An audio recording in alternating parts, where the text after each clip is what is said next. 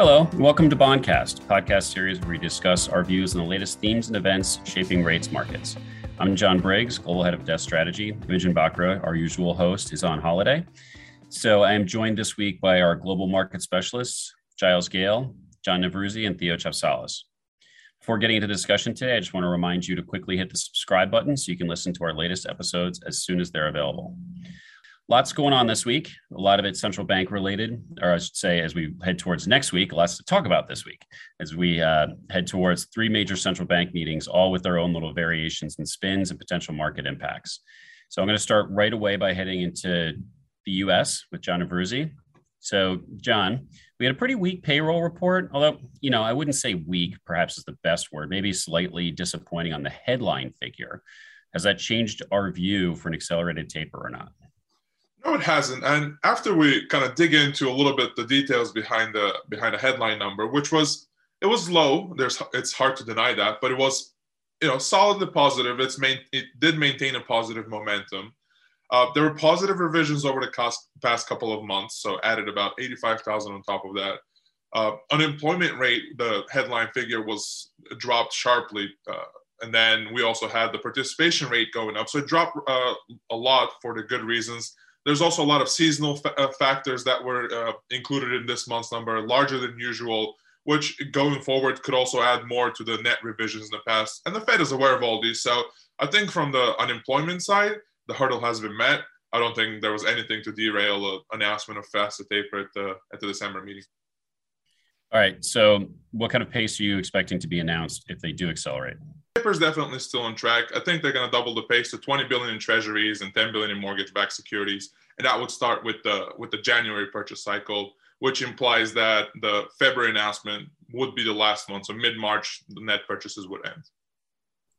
Okay, so we've talked a lot about sequencing in the last few weeks across different central banks. I think the Fed has made it pretty clear they don't want to raise rates while taper's happening. But what does this mean for our view as far as the timing on rate hikes? Sure. So our view on, on rate hikes was that the Fed would uh, you know, deliver the first hike next year, but in Q4 uh, 2022. Now with taper ending a little bit earlier, so we assume a quarter faster than what was originally planned, we also mechanically pulled our first hike forecast to Q3 2022, and uh, we show total of two hikes next year, and then again one per quarter into 2023. All right, perhaps the most important question, which is what do you think the market impact of this is going to be if we get what we expect? Do you think that we've got this well priced, or do you think that there's still room for um, significant reaction in rates? since it's it's more of a less certain like uh, rate hikes there's still a little bit of uncertainty there's some uh, skepticism but i think it's mostly priced however i think once the uh, the announcement is delivered if it is delivered we will see some more flattening of the curve just because people are now for sure going to know that the fed can go in theory as early as march that's not our base case but they you know they open room for much earlier reaction so you could have a little bit more repricing of the front end yields higher uh, just because uh, you know the markets assume that the Fed has more room, or either they want to or they can go a little bit earlier. Thanks, John. All right, now moving to Europe. I want to save the UK for last. That might have the potential to be the most exciting one. Um, you know, speaking of a central bank that probably is not going to be accelerating things, but can they? So, Giles, what are you expecting the ECB to announce next week? Well, the ECB, I mean, it's getting towards the turning point, right? I mean, you know, we, I guess, know, a few weeks ago, we expected this to be a big and important meeting. I don't think we're necessarily expecting that now. I think the ECB is mostly going to be just playing for flexibility. So it's going to be pushing as many sort of decisions um, into into the first quarter of next year as it possibly can. Um, now, the big ones are around the forward guidance for quantitative easing and um, you know, how they talk about the path ahead from March next year when they have long expected to end the pandemic uh, uh, emergency um, purchase program, the PEPP. So we expect that they will probably talk about this in terms of expectations. So you know, essentially saying, you know, we expect to finish, um, but obviously it will be in some sense data dependent and you know, pandemic dependent, and obviously there's more um, there's more uncertainty around that. They'll have to play lip service to that. So that's the main thing. Then there are other questions, you know, around things like TLTROs as a you know, question about a potential funding cliff in inverted commas in the middle of next year. Um, you know, there haven't hasn't been a lot of you know, concrete signaling around that. That they could well just push that um, into next year as well. We think. That sounds like a lot of kind of pushing details into future meetings. Is that I think markets are going to react to that in any way or be disappointed by that?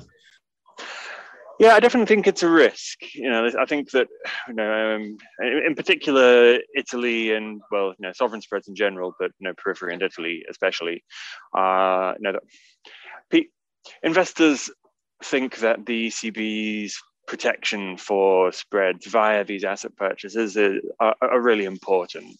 And you know, the, the signal that there is this expectation that they will end won't be that much of a surprise. But there's this kind of residual expectation. I don't think it's probably most people's base case now, but I think you know people are kind of still looking for you know some possibility maybe of a know, some so, some new tool or something like that to um, to, to, to, try to protect spreads um, when they stop the the PEPP, and you know we don't think that they're going to give that.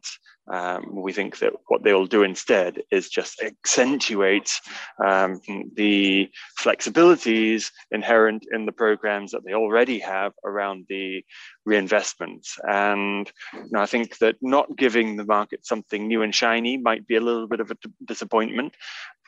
But we are actually relatively sympathetic with the ECB if they go that route, in the sense that there is a lot. No, that no, there is a lot of flexibility. Those reinvestments are going to be pretty big over the course of the year. You know, something like 400 billion over the course of a year. There's a lot to play with there, and I think that you know, if they play it play it right, markets could come round to, to, to, to understanding that and be a little bit less concerned about periphery spreads as a result.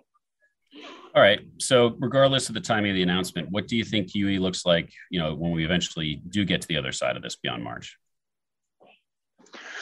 Well, so I think that we're probably around about consensus on that. To be honest with you, I think we they I think that there are two things. So, one thing that we will get a announcement on, I think, is the uh, the pace of PEPP in the first quarter. Okay, so that's important. I think that they'll say that they expect to conduct purchases at a moderately slower pace than in the final quarter of this year, or some you know, words to that effect, which probably will set us up for around about um, you know, sort of you know, maybe 60 or 70 billion um, you know, monthly purchases in PEPP. That that's likely to step down to no PEPP and the PSPP, which is a kind of regular program um, you know, being increased to 40 billion at that point.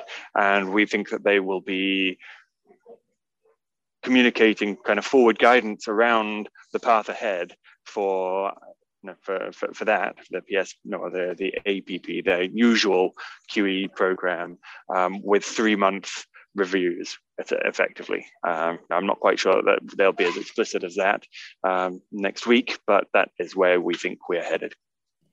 Great. Thanks, Giles. All right, time for the hot seat, Theo.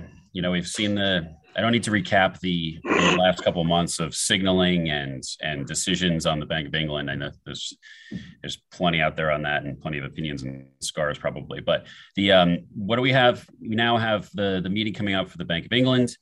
They hike or not? They don't. And this is no hike, and this is quite a big statement. So when we when we tried fading this pricing in the market, we had the SONIA rate being priced at 42 basis points. So expectations for a hike were substantially high. Right now, that rate is at just 10 basis points. So we had a 32 basis point correction in rates since then. As not only in November, we got no hike, but also some of the very prominent hawks have changed their narrative. For example, Saunders now looks at Omicron and is concerned. Now, the BOE has also mentioned the high value when it comes to waiting, when it comes to taking a decision. And we understand that hikes are coming, but again, this is a non monetary policy report meeting, the one in December. So um, if there is any urgency to you know to hike yes a hike could come but we think that right now as things stand and given the distribution of risks in the uk it is more likely than not that we will not get um, a hike having said that you know we will expect some hawkish narrative clearly inflation is something that has been pushing you know the front of the curve higher so um, inflation is a burning problem, but we know also the BOE they have very often looked through that. And when it comes to transitory inflation for the BOE, this is a matter of 18 months. So you know, waiting for a couple of months to find out what happens with Omicron and then hiking is not necessarily, you know, a very um, uh, absurd or irrational idea. Can front end rates fall a bit more? Yeah, absolutely. We think that, uh, you know, that December meeting, yeah, it's at uh, 10 and a half basis points where it is now. Can that realize at four? Yeah, very likely it, it can uh, if the BOE do not hike. So there is still a case for us to have a bullish bias when it comes to front end rates. All right. So if they don't go in December, what are the chances of 15 versus 40 in February or even nothing again? Is this all Omicron dependent or is it dependent on inflation, a combination of things? Like, how do you see the, the path of a December hold, even if it's a hawkish hold, December hold as you head towards then both February and market pricing? So a hike in February looks very likely because the BOE wants to use the opportunity to signal, you know, that they can move away from this emergency low rate levels. Now, 50 basis points. Um, as you've mentioned, this is the right number.